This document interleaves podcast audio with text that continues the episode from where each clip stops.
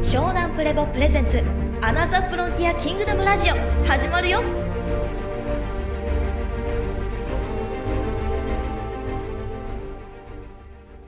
ていうことなんですよ、まあでもまあ事実だからニュースだから、うん。納得されましたか？はい。どうですか？納得されましたか？はい。あのー、まあそもそもそうですね。その軍隊の多国籍性から読み解くっていうところでどっかの国が偏った情報を持ってるわけじゃないっていう。そう。であ一番伝えときたいのはガセなことはどこかの国がうまく出し抜けて SP と協力して契約して月とか火星にすでに基地を作ってるっていうのは100%ない、でそれはなぜかと言ったらそもそもそんな状態だったらこんな地球のアンバランスさはないっていうか一曲で全部制覇できる状態までいけるから。だから何でもいいけどもうそれもガセで、とにかくめっちゃ突っぱねられてるっていう現状の上で1960年代からの SP 情報と今の世界情勢を重ね合わせながら冷静にキュレーションをかけないと正解にたどり着けないようになっていて明らかになんだろうなスーパーサイヤ人3になれる悟空が亀仙人の時に修行してるクリリンに対してどう対抗するかっていう視点で SP 情報を感じないとあ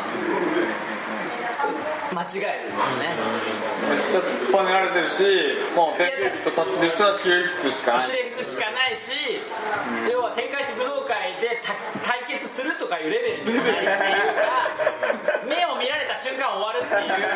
悟空に睨まれてはって言われただけでバッて終わるって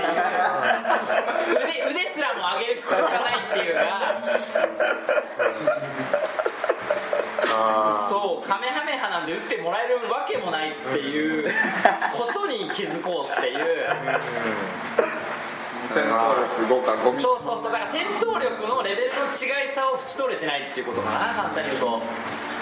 ちょっと先にあるぐらいと思ってるけど絶望的に違うっていう。さっきの話だから恐れてるものが時空っていうのと恐れてるものが AI っていうものの違いみたいなと一緒で全然違う。見てる意味が違ってて ミスターサタンみたいなそのなんか感じでセルと戦い上手何言ってんのみたいな。それそれそれお前危ねえよっていう。下がってろよっていう危ねえ危ねえ危ねえまだミスターサタンみたいな。殺される殺されるみたいな。地球1とかえ？ー地球危機で戦ってるやつがいるのに。ミスターサタン状態だよね。いや外にやべえやついるから俺ターサタンみたいにブログでなんだとかいろいろ言ってる人いるけど地球人気づけみたいなこと言ってるけど、いや意味ねえよって。いうかセルだからね相手はっていう、そうそうそうそうそうそうそう。ででも彼はさらにもう一度言って俺らに対しての干渉の仕方間違えると自分たちの存在が消えるっていう危険性すらも把握してる人たちだからめっちゃフルシカとされてるっていう科学的答えがすごいあって一番怖いのは時間です空間っていうので彼らもま踏み間違えるととんでもないことになって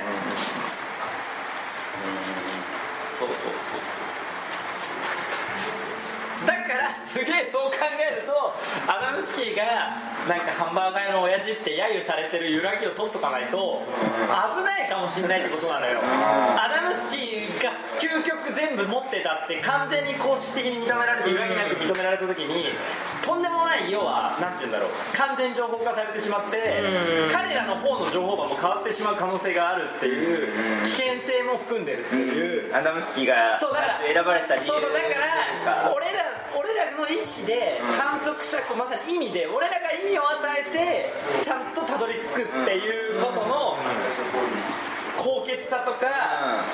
理念にすっごくフォーカスしてる人たちなんですよそこに気づけっていうことでだからムスキーに教わったじゃなくて俺がムスキーを見つけたっていう状態のが大事で俺が本当にムスキーの時代でアメリカに生まれててムスキーさんに教わったからやってるんだってダメなんだよきっと。だからから日本に生まれてよかったしアメリカで絶版になってよかったんだよ。全部つながっててなんかそういうぐらいまでなんか計算されてんじゃないかなって思っててだって説得しようと思えばできるわけじエビデンスなんでいくらでも出せるわけだし。なんかえぐろうと思えばいくらでもえぐれる人があえてえぐらないってことはえぐっちゃいけない何かが絶対何かあるわけじゃないですか。あえてディスらせてあえて信じさせないことによって守られるものもあるっていうところまで考えてやっぱり俺らが自分で見つけて、自分で意味を決めてちゃんと立ち上げて結びつくっていう選択をしない限り彼らにとっても違うってことを長い歴史と長い研究の中で答えがたどり着いてるからだから引っ叩いて起こすんじゃなくて勝手に自分から目開けて、うん。わーって言った時に要は起きろって起こすのじゃなくて、自分で目覚ましかけて起こさせることの価値を多分すげえ俺らが思ってる以上奥行きがあるってことなのよ、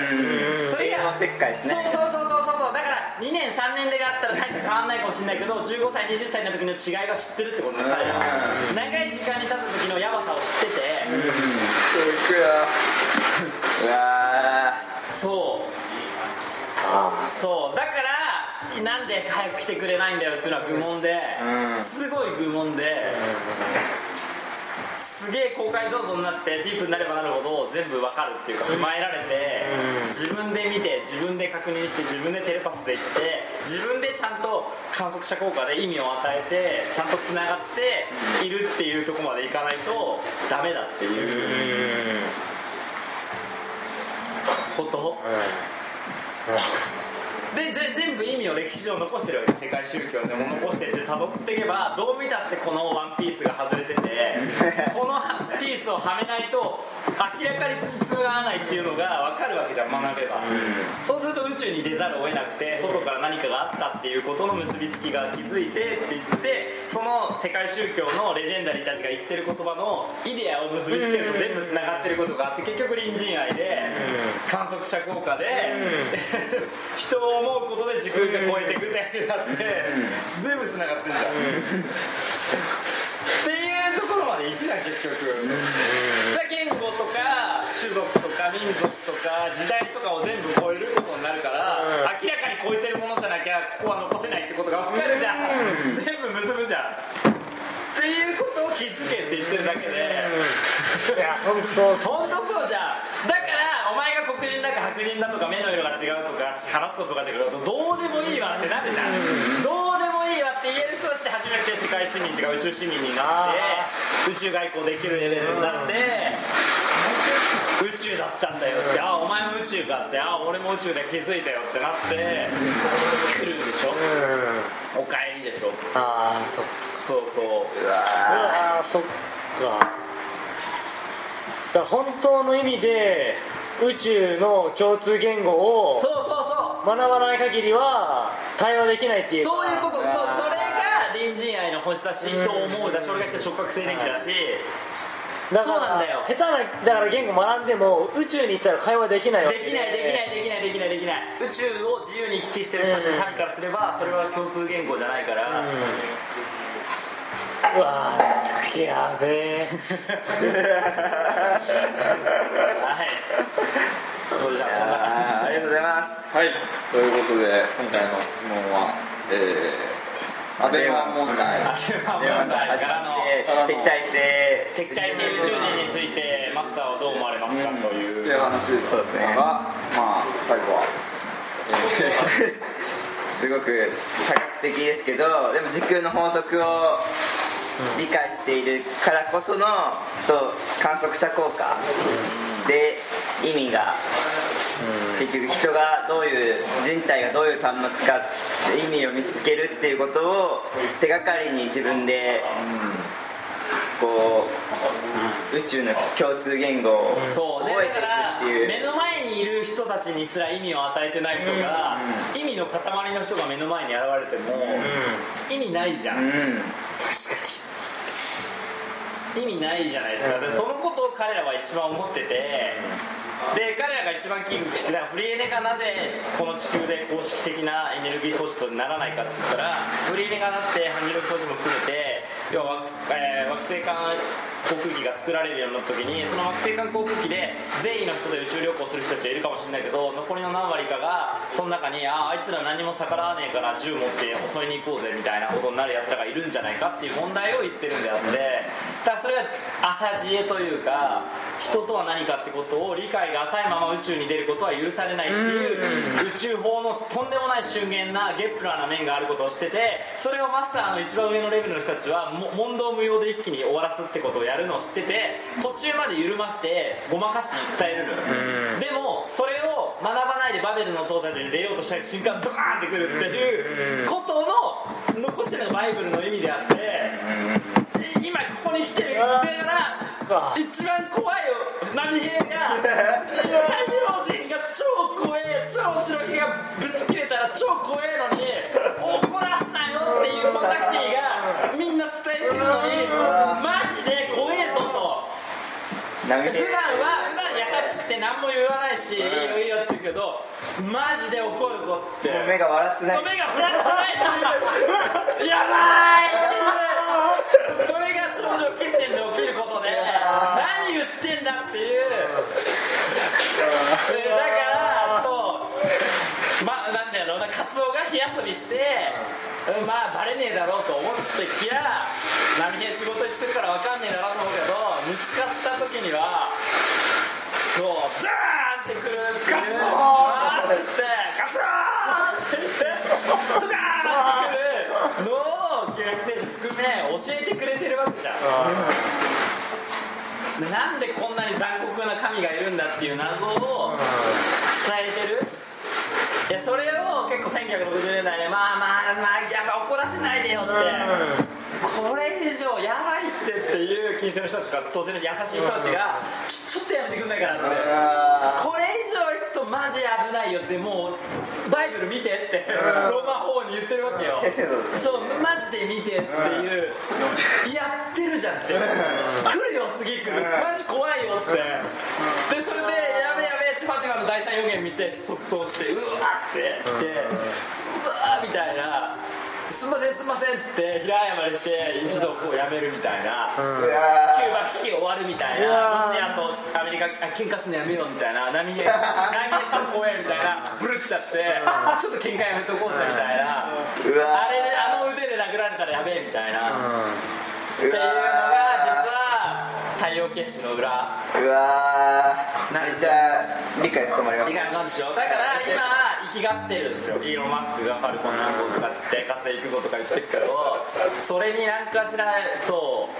舐めようものならばいやだからすげえ深いのよ。普段の表面上のコンタクトは無学であんまりこうエリートじゃない人に行って優しいこうヘセド面の母性面の強いコンタクト、えー、と SP たちが関わってめっちゃこう全員的に教えてくれるんだけど、それを聞かない最後に超怖えのが来るっていう SP の怖さを知らないっていうかそこはだからその人たち関われないの。本人たちの手になくて、あの人たちが動く時はもうそういうことなんですけど、だから伝えてきて。だからだからなんかお父さんとお母さんの関係じゃんそれって。ねお母さんがうんもうねいいないいなって言ったらお母さんの言うこと聞かないと。でもまあお母さん優しいと、でお父さん何も黙ってると何も言わないと、でもお父さんなんか言わないのって。もういいんだよそれぐらい。って言ってずっとなんかいや黙って親父は大してあ怖くねえなと、でだんだん人工知能作って怖くねえぞ火星行けんじゃねえかって思うわけじゃんで来た時にブワーンバクワーンみたいな。そういう歴史が待ってるんですよ。それが今の地球の多分全力の姿なんですよ。いや意外といけんじゃねえっていう。あいつ実は超平和主義者だしみたいな。あだから下々たちは絶対そういうことしないけど、実はその委託された太陽人がいて多分それが隕石とかポルシュと起こす権限。要するにあの洪水も起こす権限がある人たちのレベルがいて、それがやっぱりゲップラーメンですよね。太陽系のゲップラーメンをやっぱり任されてる者たちはまあ何万年に1回しか現れないようなやばい人たちで 普段ちょこちょこなんか干渉渉したり教育なんてしてくれない、うわーじゃあレプティリアンとか言ってる人は ゲップラ舐めてるってこうわゲンプラ舐めてるね。超ゲンプラ舐めてて。え本当にだから瞬間差を。だから要は地球の中で喧嘩したりいざこざするぐらいならどうってことないんだけど外でそれをやった時にはとんでもねえことが一瞬で起こる。っていうと怖え。怖えだろ。そう。うわでしょ？だからーいやそう。兄弟内で喧嘩するぐらいならいいけどなんか他人の家でなんかこう喧嘩したらもうその時は親父ブチ切れるみたいな感じ。うわうんだからそんな感じが今ありますよね。怖え怖えなマジでーな。んかもう同じますか同じチャンスなん言っちゃいません。ね何を？えなんかでももうそうそういう縛りようなんやなと思って。たんですよねいや今の前そうそうそうそれが今そう重なりすぎてそれが今それ重なって。お前でしょ。これねこれこれこれ。だこれが地球のこれがこれシリコンバレーこれ頭が悪いけどシリコンバレーのこういう感じだよ。これねバカだからこれだけど超優秀な Google とかの上のやつらにするとこういう感じでイーロン・マスクの会社とか勤めてる AI やつこういう感じでどうなっちゃうかなみたいな。でも行っちゃう人みたいないけるっしょみたいな。でもあいつら何もやってこねえしって大丈夫でしょって平和なんでしょみたいな。言ってるけど。いやだから宙宇宙って言ってるけどその同時になんか飢え死にして死んでってる。だからダイエットサプリ飲みまくってる奥さんのそばでなんかスペース X 社で働いてる役員の奥さんがいるとするならばてめてめえ火星に逃げる前にそいつらどうにかしようとしないってことはどういうことなんだっていうのを言える立場の人は SP のレベルでも普段出てこない人だねでそれはほっとかれてるんだけど外にそれを持ち込もうとした時にぶち切れられるっていう法則があって、そう。それがバベルの塔の意味で、月にもう行けないのもそういうのもそういうことそういうことだから月にも突っぱねられてアポロ13号でボンって行くんじゃねえよっつってでスペースシャトルで月に行けなくなってずっとオナニーしかできなくなっちゃったっていう。ずっと地球でオナニー地球宇宙オナニーしてるだけしかなくて最悪だ。最悪なもう何十兆20兆円ぐらいかけて40年ぐらいかけても月に行けないって意味わかんない。だから火星もそうなんで次火星だって言って。多分だから月に行けなかった事実をごまかして多分次の新しい世代がイーロン・マスクとかも含めて目指してるわけじゃん、で天竜人おじいちゃんたちはそれを秘密にして死んでってるから、まさかと思うけどでもそのうちわかるよきっと。えマジっすか？っていう。うんそうだから優しい優しい宇宙人たちはきっと普通に教えてくれた。だから60年代アダムスキーに伝えたアダムスキーの書物に出てくる人たちはみんなそれで善意な解釈でいや気づくでしょって言うけどそれを無視し続けた結果として起こることは語らなかったわけ。よそれが次に来るスペースプログラムもう一つの局面というか。いやー深まりました。深まったね。はい。ましたね。はい。ということで今日の話は SP なめんなっていう。うん。やっぱり。雷怖い。SP の最終兵器怖いよっていう。まあそれはある種時空なめんなっていうことになって、うんやっぱ学ばなきゃいけないですよ。SP のことも時空のことも地球のことも学んでようやく、うん、スタートして。スタートしてんですよね。話ですやっぱ僕らは子供であって、うん。子供がまあ子供のなんか家の中で、まあ、乱暴することぐらいは壁に穴開けることぐらいは判断される。それだね。やっぱりよそ様に。伊勢様に。伊勢神宮のね、内宮でね唾吐いたりしたらね。いや。そりゃあ、平手打ちどころじゃないよね。もう。いやだからやっぱ湿気のやれる場所とやれない場所の結果の違いってすごいでかいってことで地球は地球の学び屋では全然ほっとかれるけど、その学びじゃないところでその学びをやろうとした時のうわ。グワって動くっていう半眼の怖さ。弾丸の怖さが仏の顔も3度までっていうのをやっぱ縁取りがね、でそれがなんかレプティリアン的な怖さに変えられてるっていう気持ち悪さっていうかヤバさヤンキーっぽいなんかそうそう。近所の兄ちゃん近所の兄ちゃんみたいなあの兄ちゃん怖えみたいなそこにたむろしてるやつ怖えみたいなレベルで終わってるけどもっと超怖え怖えとか言ってそんな次元じゃない怖さの人がいてっていう、そうだからりそのやっぱ恐怖の解像度も低いっていう。そうですね。そうなんですよ。あ近所の兄ちゃんならなんかナイフ持ってりゃ勝手にじゃないみたいな。いやでもそうじゃないっていう。そうそうそう。そうだからそういう感じですよね。だからそういうことですよ、うん。お仕置きのレベルもそのレベルで。うん。そうなんかそう怖いっていうものの怖さも本当にいいっていうか。もっと深みがあります。深みがある深みがある。深み許してる。からこその怖さっていうそうそうそうそうそう。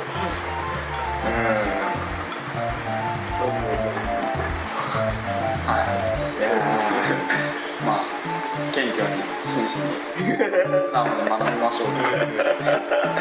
という話でしたはい。ありがとうございます。よっしゃありがとうございました湘南プレボのアナザフロンティアキングダムラジオお楽しみいただけたでしょうか？続きはアナザフロンティアキングダム本編で湘南プレボで検索してね。バイビー。